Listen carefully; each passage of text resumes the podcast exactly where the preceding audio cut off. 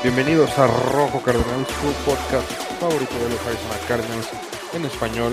Yo soy Oscar Huerta y conmigo Carlos Guzmán, como siempre. Carlos, ¿cómo estás? Hermano, muy bien, contento de estar aquí una vez más. Vamos a entrar un poquito en el, en el desglose, ya, ya más acorde a todo lo que se nos viene. Y bueno, vamos, vamos bien a fondo. Sí, así que ya, ya darle un poquito de estructura en vez de empezar a, a soñar y a, y a hacer simulaciones irreales, que, que es de mis deportes favoritos últimamente, sobre todo en el off-season. Pero bueno, vamos a, a, yo creo que empezar con un repasón al, al roster del veinte veintitrés, veinte veinticuatro, que es este, digo, ahorita eh, son más de los cincuenta y uno jugadores, son sesenta y tantos, a lo mejor no voy a decir el nombre de absolutamente todos, pero más que nada para ir viendo posición por posición donde sí estamos, donde estamos a lo mejor muy bien, más o menos mal, donde sobrevivimos y donde definitivamente tiene que llegar alguien vía trade, vía free agency, vía draft, vía lo que, lo que quiera, lo que sea. Entonces, tengo aquí abierto el, el, el roster en E S P N, que es el más estructurado que encontré por alguna razón. Este, no hay buenas cosas. Y pues después de esto yo creo que vamos a echarnos un pequeño mock eh, rápido, eh, de una ronda y solo con los picks de Arizona, para ir más o menos viendo cómo cae el tablero y todo ese tipo de cosas y cuáles son las mejores opciones. No tanto para el pick número cuatro, porque digo, todos sabemos cuál es la mejor opción ahí. Este, vamos a volver a hablar de Malik Neighbors porque me mandaron por ahí un mock, me mandaste tú por ahí un drop, mock draft de el escenario del que hablamos en el podcast pasado de, de si estaría contento en cuatro, y creo que por fin tengo una respuesta, pero ya será un poquito más para allá. Eh, wow. Vamos a empezar con los quarterbacks, que pues es lo más obvio, lo más este, rápido y sensato. Kyler Murray, el número uno, veintiséis años, pensé que ya tiene veintisiete, este, le queda mucha carrera todavía, eh, y está atrás Clayton Tune. Eh, creo que más bien aquí la duda está con Clayton Tune. ¿Llega alguien más? ¿Se queda Clayton Tune? ¿O qué le mueves ahí? Eh, creo que lógicamente quarterback uno estamos bien. Uh-huh.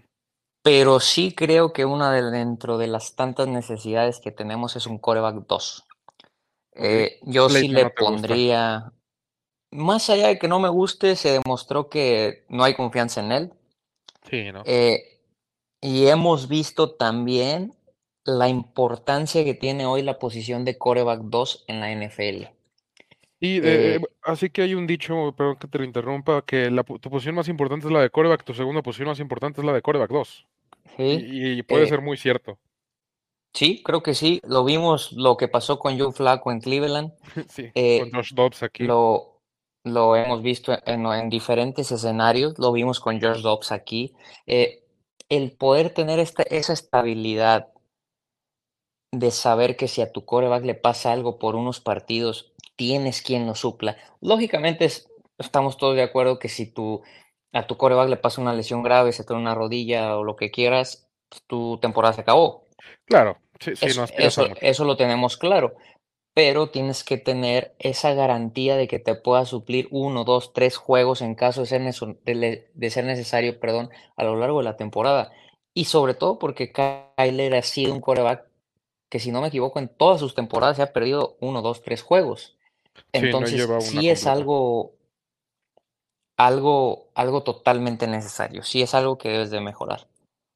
Sí, digo, Kyler no es conocido por, por a lo mejor lesiones largas y de que siempre se pierde ocho o nueve juegos a la temporada, como llegó a ser muchos jugadores de la fama o del Beckham, es uno que se me viene a la mente inmediatamente.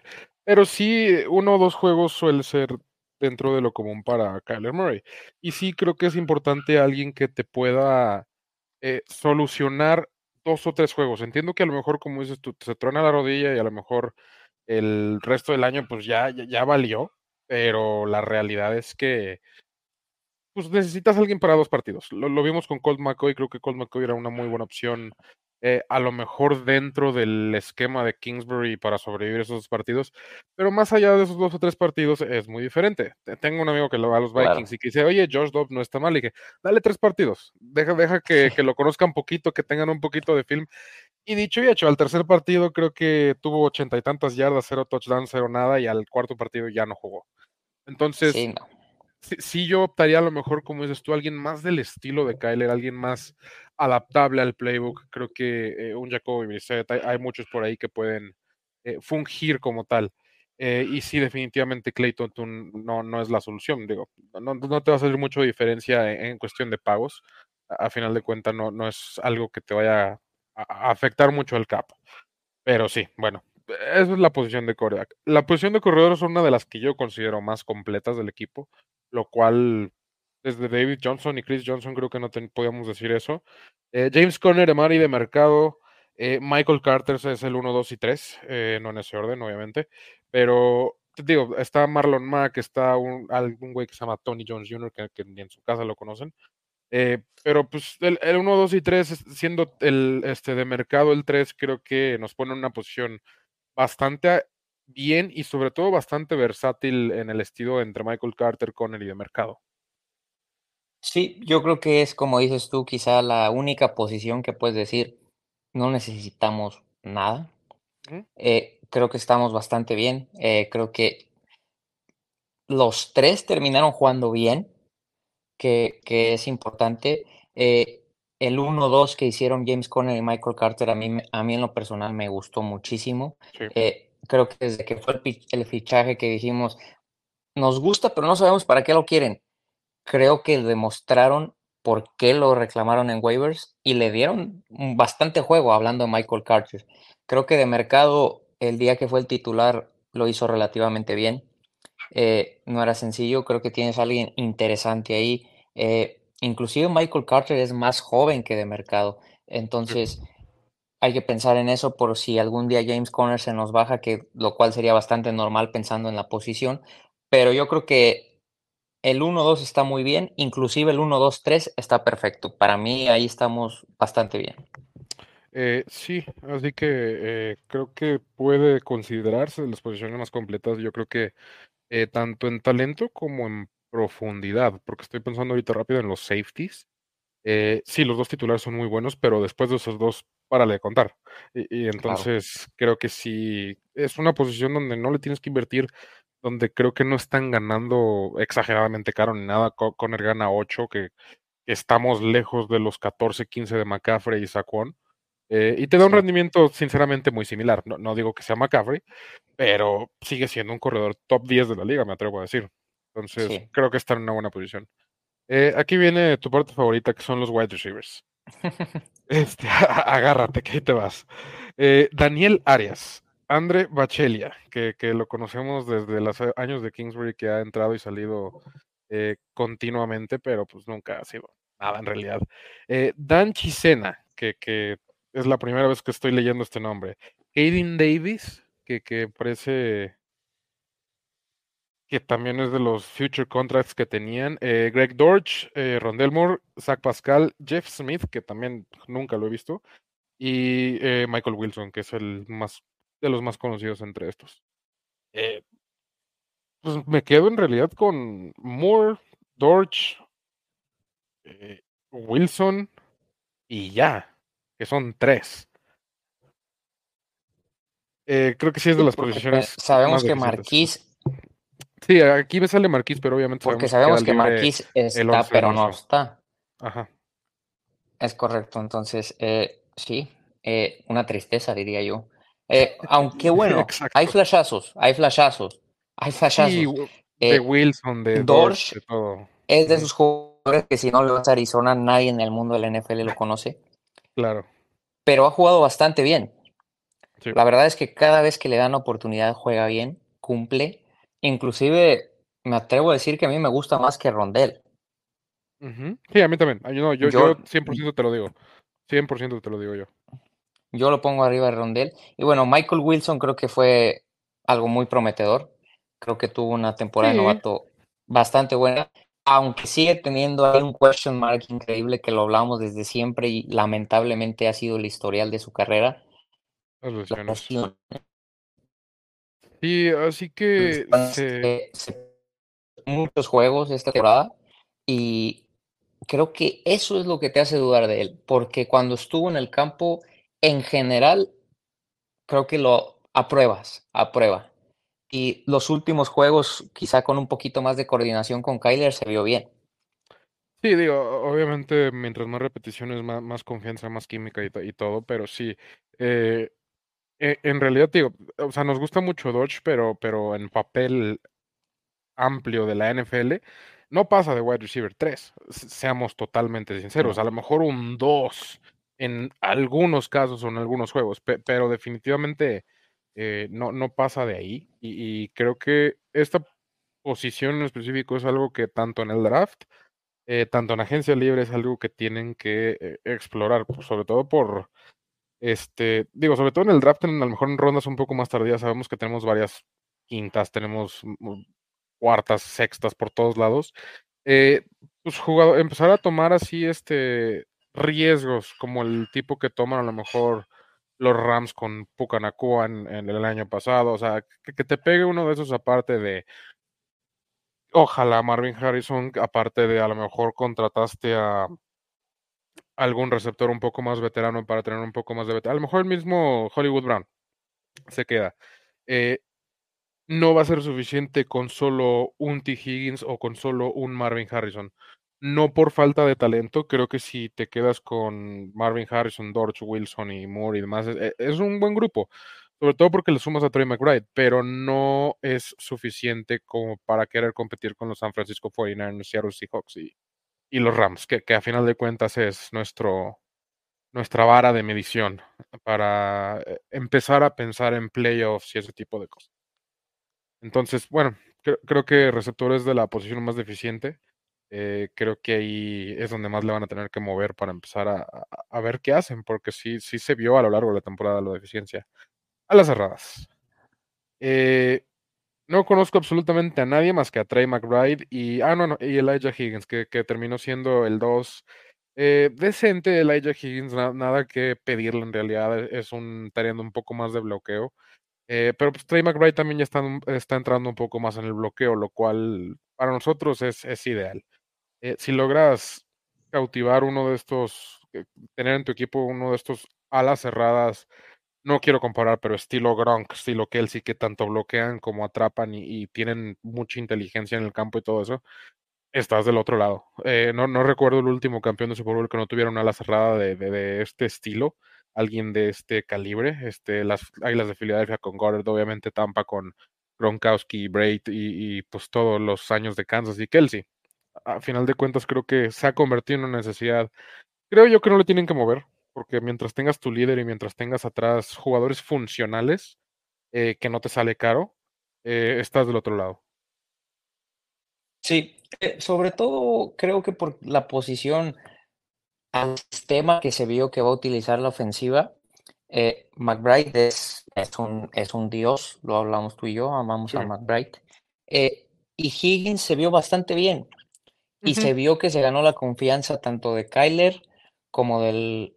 de los coaches, eh, en gen- es, fue una sorpresa porque nadie lo tenía en su radar, apareció uh-huh. relativamente de la nada y tuvo va- más de un par de juegos bastante rescatables, bastante regulares, eh, y de ahí pues yo creo que ya un, un tercer tight end sería un lujo. La realidad sí, no. es que a- hablamos, como tú dices, de nombres que no tenemos realmente ni idea, uh-huh. pero creo que en general está bien, está bastante bien. Creo que en, Mac, en McBride tienes una piedra a construir alrededor de él, hablando de franquicia, uh-huh. y creo que Higgins está bastante bien, y si algún día no está McBride, creo que Higgins puede cumplir lo que el equipo necesita. Claro, a final de cuentas, como decimos tú, un suplente es para uno o dos partidos, eh, y no para solucionar el resto de la temporada, si no sería titular. Eh, pero bueno, así que la, yo también ahí no le movería mucho, eh, y para pasar a la línea ofensiva, te voy a decir todos de un jalón, porque si no, si nos vamos posición por posición de la línea ofensiva, aquí nos van a hallar de todo lo que tenemos que cagar. Sí, eh, sí, pero bueno, sí, sí. este centros, Tristan Colon y Keith Ismael. Aquí me marca eh, Hjalte Froholdt, que es nuestro centro titular como guardia, pero sabemos que es el centro titular. Eh, Dennis Daly, Pat Elflein, Froholdt, Gaines, eh, Hayes, Eh, Will Hernández, eh, Austin Pleasants, eh, son los que están marcados como centros y guardias. Eh, a mí el centro me gustó bastante. Eh, veterano, digo, no se habla mucho de los centros, al menos que te llamas Jason Kelce, pero eh, mientras cumplas estás del otro lado. Eh, que no es tan veterano, ¿o sí? No, tiene veintisiete años, pero creo que lleva, creo que lleva cinco años en la liga, ya algo así. O sea, sí, a sí. final de cuentas eh, está, le queda muchis, muchísimo, muchísimo tiempo.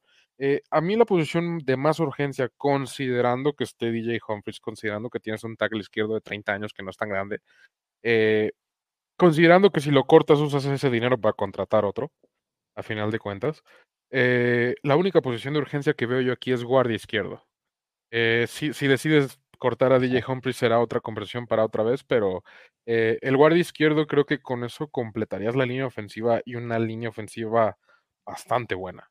Si tú me das un D J Humphries que no se lesiona, para mí es suficiente para dejarlo de tackle izquierdo, teniendo a Paris Johnson sí. de tackle derecho, o los volteas a final de cuentas y avientas a Paris de izquierdo y D J Humphries de derecho, que originalmente en colegial son sus posiciones originales, de los dos, sí. eh, lo cual está curioso. Eh, pero sí, digo, guardia izquierdo, ahí se lo estuvieron roteando entre Pat Elflein, John Gaines y Marquise Hayes a lo largo del año.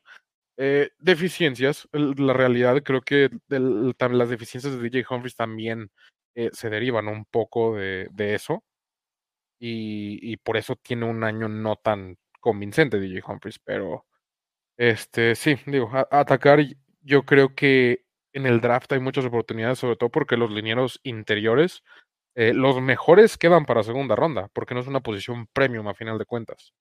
Eh, sería una muy, muy buena opción. Sí, eh, sobre todo se va a mover acorde a lo que tú dices. ¿Qué va a pasar sí. con Humphries? Creo sí. que lo que pase con Humphries mueve todo lo demás. Eh, yo la verdad estaría sumamente sorprendido si no lo cortamos, eh, porque...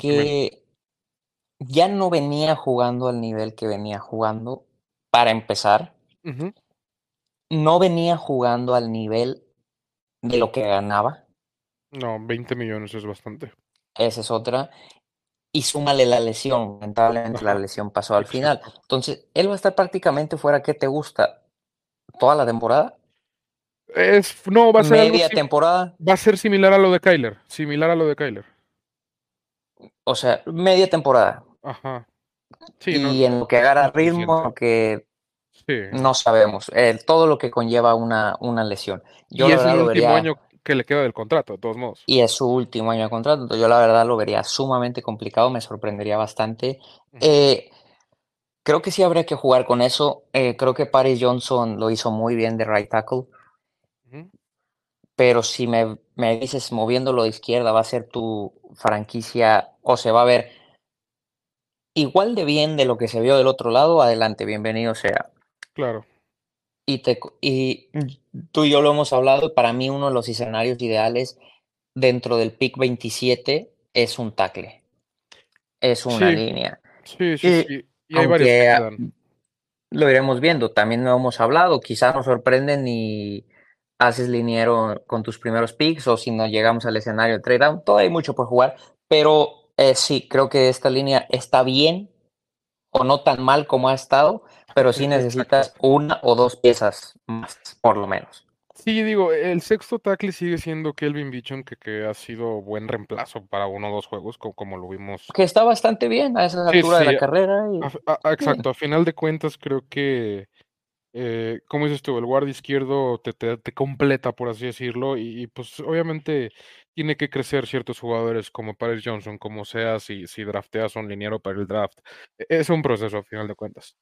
Vámonos del lado defensivo, que también otra, la, la otra de las posiciones más deficientes, a mi parecer, que es la línea defensiva. Eh, igual te la voy a decir toda completa. Es L J sí, sí. Collier, Jonathan Ledbetter y Ben Steele de Defensive Ends.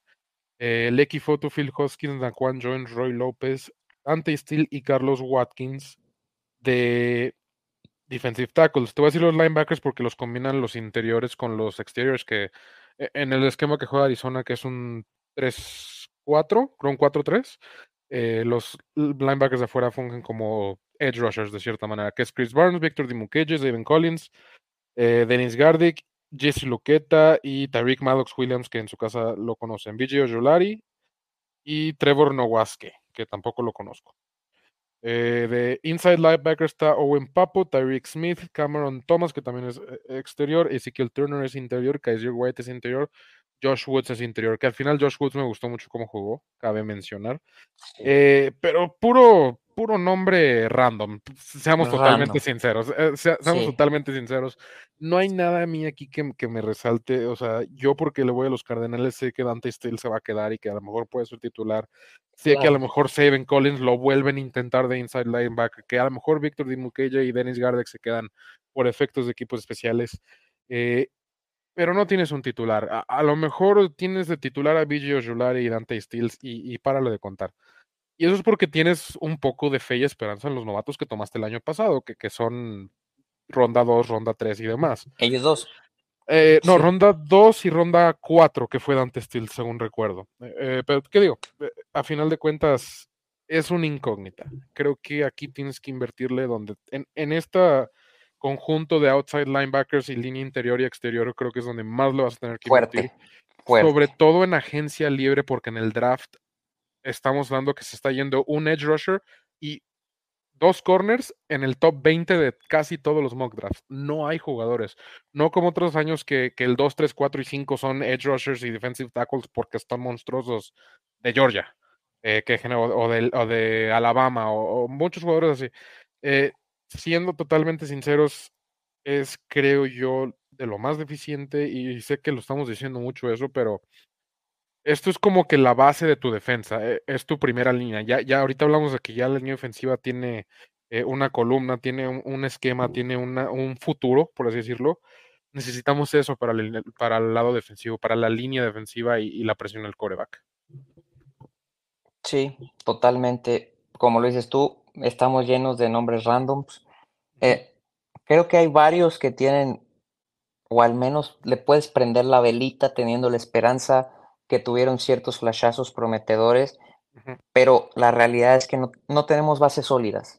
Eh, no hay piedras sólidas, como lo hemos hablado, que son elementales para construir alrededor de él.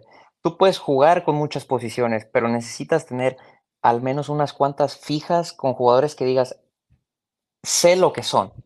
Sí. Sé lo que son, sé lo que me van a dar, sé lo que han dado. Aunque sean veteranos. Eh, sí, no importa, pero...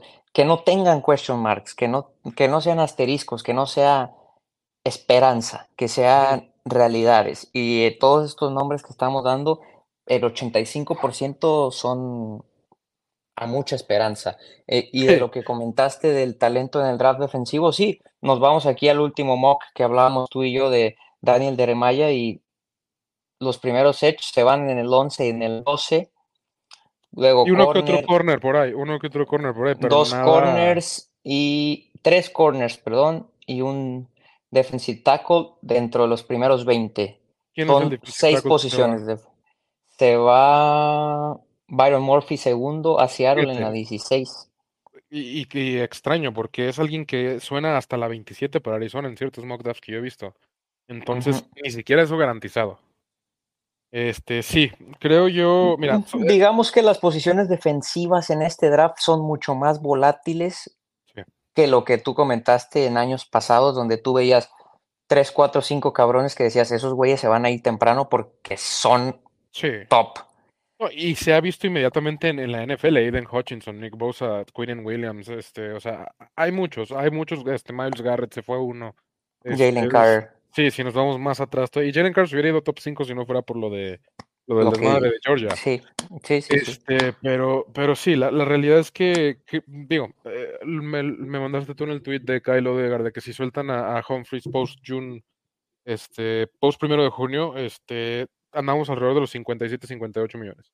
Uh-huh. Creo yo que cuarenta casi, este, tienes que ir dirigido al lado defensivo y principalmente tiene que ir dirigido a, al front seven. Este, sí. digo, el, ahorita vamos a, a pasar a los quarterback, corner, cornerbacks y safeties, que, que también está un poco triste, pero tiene un poquito más de por aquí y por allá, que, que, que, que te da algo de, de esperanza. Eh, pero sí, eh, front seven definitivamente necesitas ponerle a alguien más a Kaiser Wade, ya sea si regresas a, a Collins. Y a mí me gustaría ver de regreso a Collins dirigido por Kaiser Wade. Creo que Collins físicamente sí lo tiene. Este, es rápido, es fuerte, esto nomás le falta un poco de, de orientación, vaya, porque sí. definitivamente de edge rusher no, no, no es ahí. Este, cornerbacks, Keitrell Clark, eh, Rashad Fenton, Darren Hall, Antonio Hamilton Senior, Kyler McMichael, que trae el número cuarenta y ocho, por cierto, Este, Michael Ojemudia, eh, Bobby Price, Starling Thomas Quinto, Quavan White, Garrett Williams y Divad Wilson.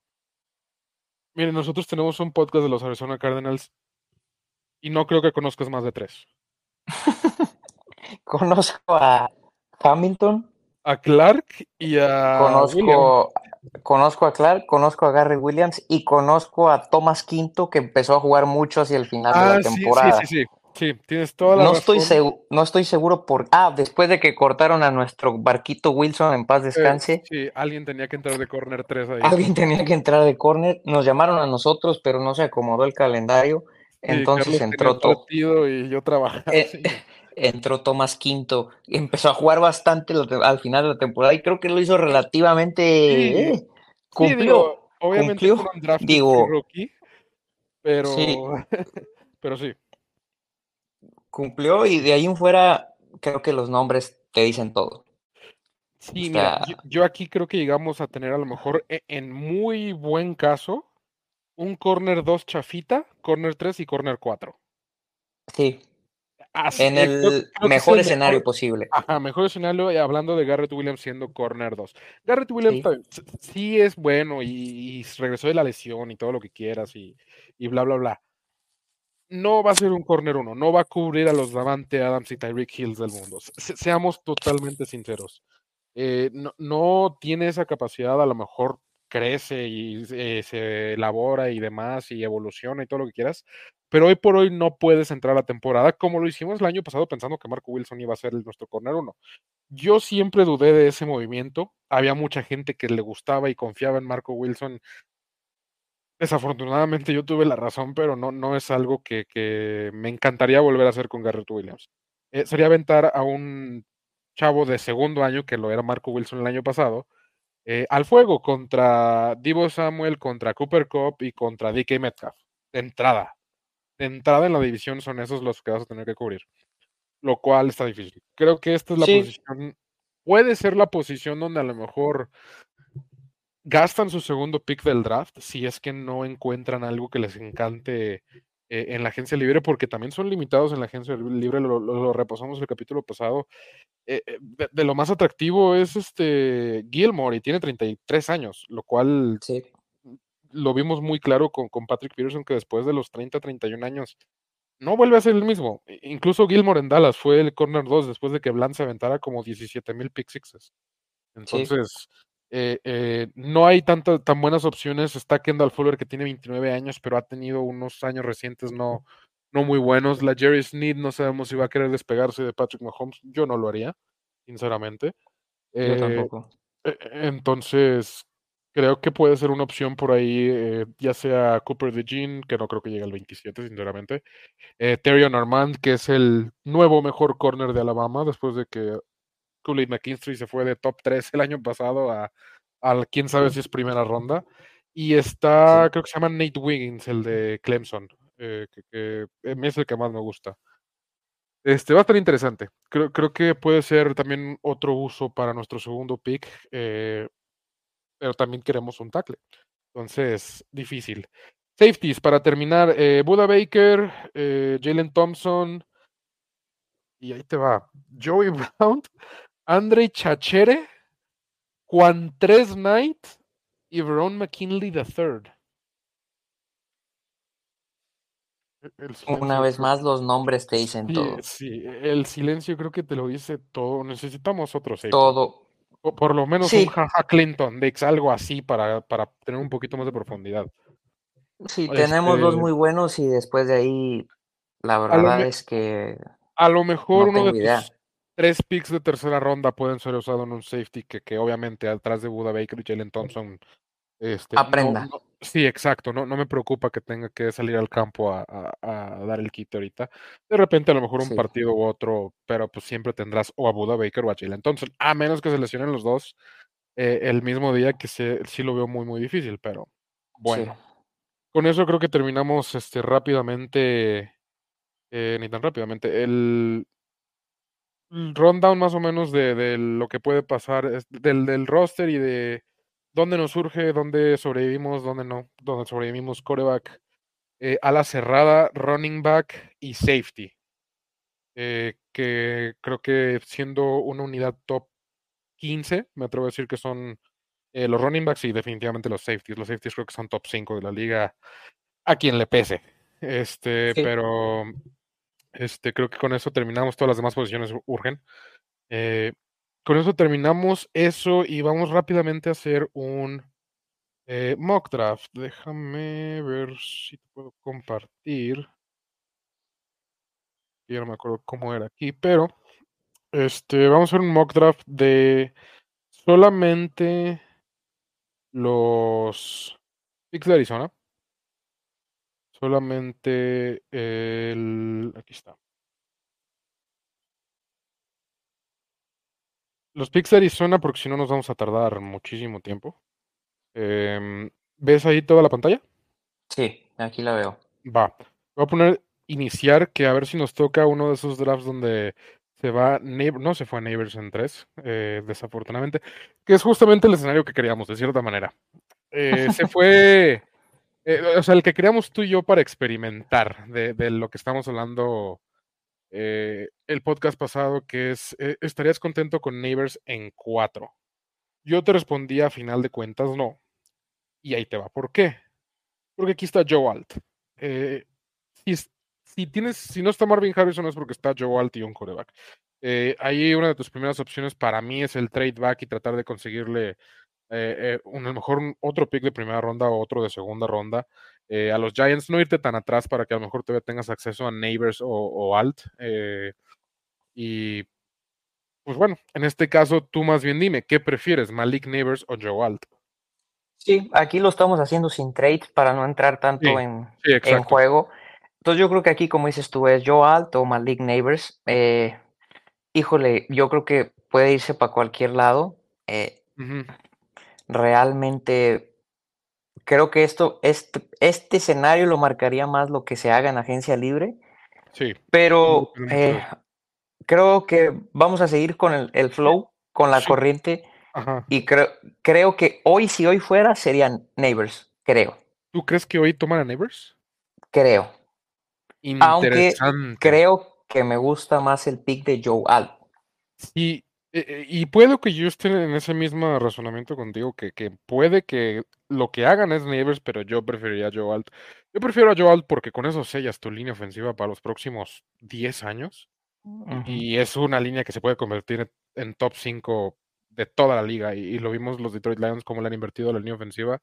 Y, y mueven el balón por tierra. Lo mueven bastante claro. bien. Y, y le dan mucho tiempo a Jared Goff y por eso Jared Goff puede brillar. Eh, Jared claro. Goff batalla cuando empiezas a presionarlo, pero no lo presionan mucho, seamos totalmente sinceros. Entonces, eh, vamos a tomar a Joe Alt porque este es nuestro draft y no de los Cardenales, a, a ver sí. qué pasa. Este, y vamos a ver hasta dónde se van Neighbors para ver si se van cinco, fíjate. Yo pensé que a lo mejor optaban por Brock Bowers en ahorita que se termine de simular, me regreso tantito. Eh, yo pensé que iban a terminarlo este, los Chargers por tomar a Brock Bowers o por llevarse a, a otro liniero ofensivo. Sabemos que a su nuevo coach les encanta correr el balón. Entonces va a ser un, un, un esquema donde van a correr mucho, mucho el balón. Entonces yo, una, creo que van a retener a Eckler y creo que van a reforzar todavía más esa línea ofensiva. Pero bueno, se fue Malik Neighbors en cinco, se ve, se fue Fuaga en seis, lo cual sorprende. A, a, hay muchos que les gusta más eh, Fasciano, pero se va aquí hasta dieciséis Fasciano. Eh... Brock Bowers se va a Tennessee, Nate Wiggins y Cooper DeJean se van en ocho y nueve, impresionante, y Byron Murphy en diez aquí. Eh, están subiendo algunos defensivos por lo que podemos ver, Jared Burse, otro defensivo, y Quinion Mitchell de Toledo se va también eh, en pick doce. Aquí hay muchos más defensivos de lo que estábamos presupuestando. Sí. Eh, lo cual es conveniente de cierta manera para los tackles ofensivos, que digo, ya tomamos tackle ofensivo eh, nosotros, pero... O podemos a lo mejor tomar otro, o un guardia, o, o reforzar. Este receptor a lo mejor sería lo ideal. Creo que se termina yendo Troy Franklin de Oregon, eh, Brian Thomas, que es el otro receptor de L S U, de L S U y Romo Dunze, claro que se va en trece. Entonces, pick veintisiete, este, queda a Marys Mims, obviamente ya tomamos a Joe Alt, eh, Graham Barton, tackle también, eh, corner, está Tyler Guyton, que también es tackle, muchos tackles. Muchos, muchos tackles, ¿eh? Lo cual me hace pensar a lo mejor tomar el receptor antes.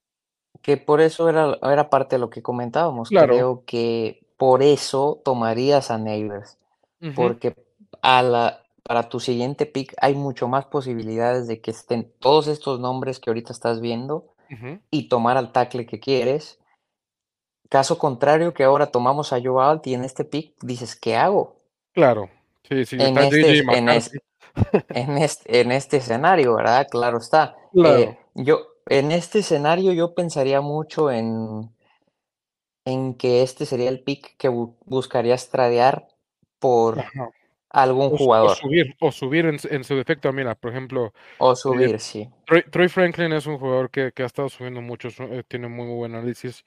Este, aquí no tenemos tanta información, pero eh, Brian Thompson, eh, digo, tendrías que irte a lo mejor a pick veintiuno, pick veintitrés, no es tanto.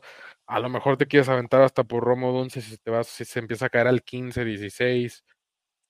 Eh, te cuesta, claro que te cuesta, pero a lo mejor es una opción. Este, digo, aquí por efectos nomás de determinar el mock draft vamos a tener que tomar a lo mejor un edge rusher. Este, no, no el corner de Missouri. ¿Quién es el corner que ha... No, ni yo. De hecho, Ajá, de hecho los corners se acabaron rápido.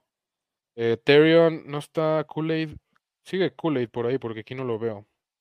Pero más bien hasta dónde mandaron a Kool-Aid. No, ahí está, el, se fue en el, en el veinticuatro. Eh, se ya, fue ya lo vi, tienes razón, ya lo vi, sí. Sí, o sea, virtualmente todos los corners que son considerados de primera ronda ya no están. Yo creo que aquí pensaría en uno de los Robinsons. Eh, Chop Robinson o el otro C M. Dario Robinson. Chop a mí me gusta. De ese sí he visto algo de, de juego. Y creo que ahorita sería la mejor opción. Digo, estamos hablando que tiene un rango de, de un rank y un A D P de cuarenta y cuatro y tenemos el pick veintisiete. Entonces ya se considera a lo mejor un reach. Un reach. Que, que no es ideal, pero... O, digo. o podría ser tomar al, al corner. Eh, alguno de los dos corners. Te repito. Claro. No sí, estoy digo. tan familiarizado con él, pero bueno, por la necesidad de posición sí. podría ser. Mira, vamos a tomar el corner nomás para ver quién se va para terminar esto último. Eh, Amarius Mims, que era el, el, es el pick que más está sonando para ese, ese pick número veintisiete, considerando que se llevan a Marvin Harrison. Este. Déjame ver cómo salgo de esto. Eh, aquí está.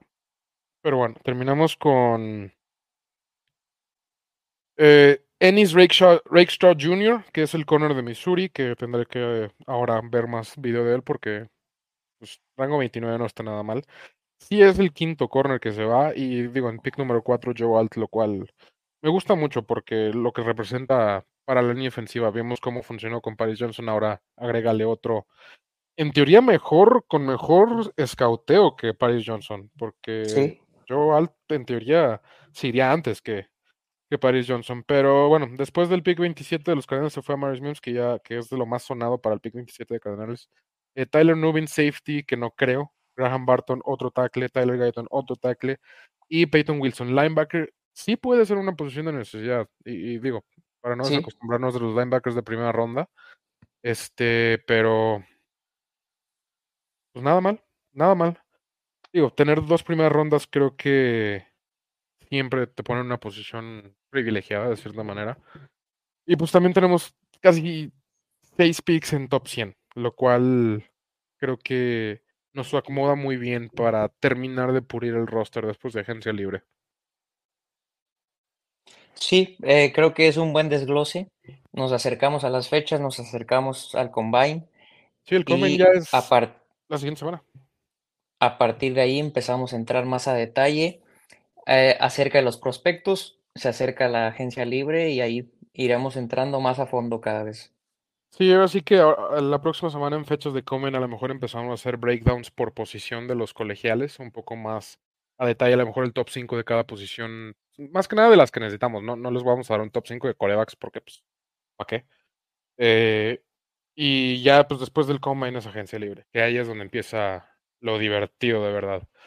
Así que, pues bueno, muchas gracias por escuchar el capítulo de hoy de Rojo Cardenal. Carlos, muchas gracias por acompañarnos.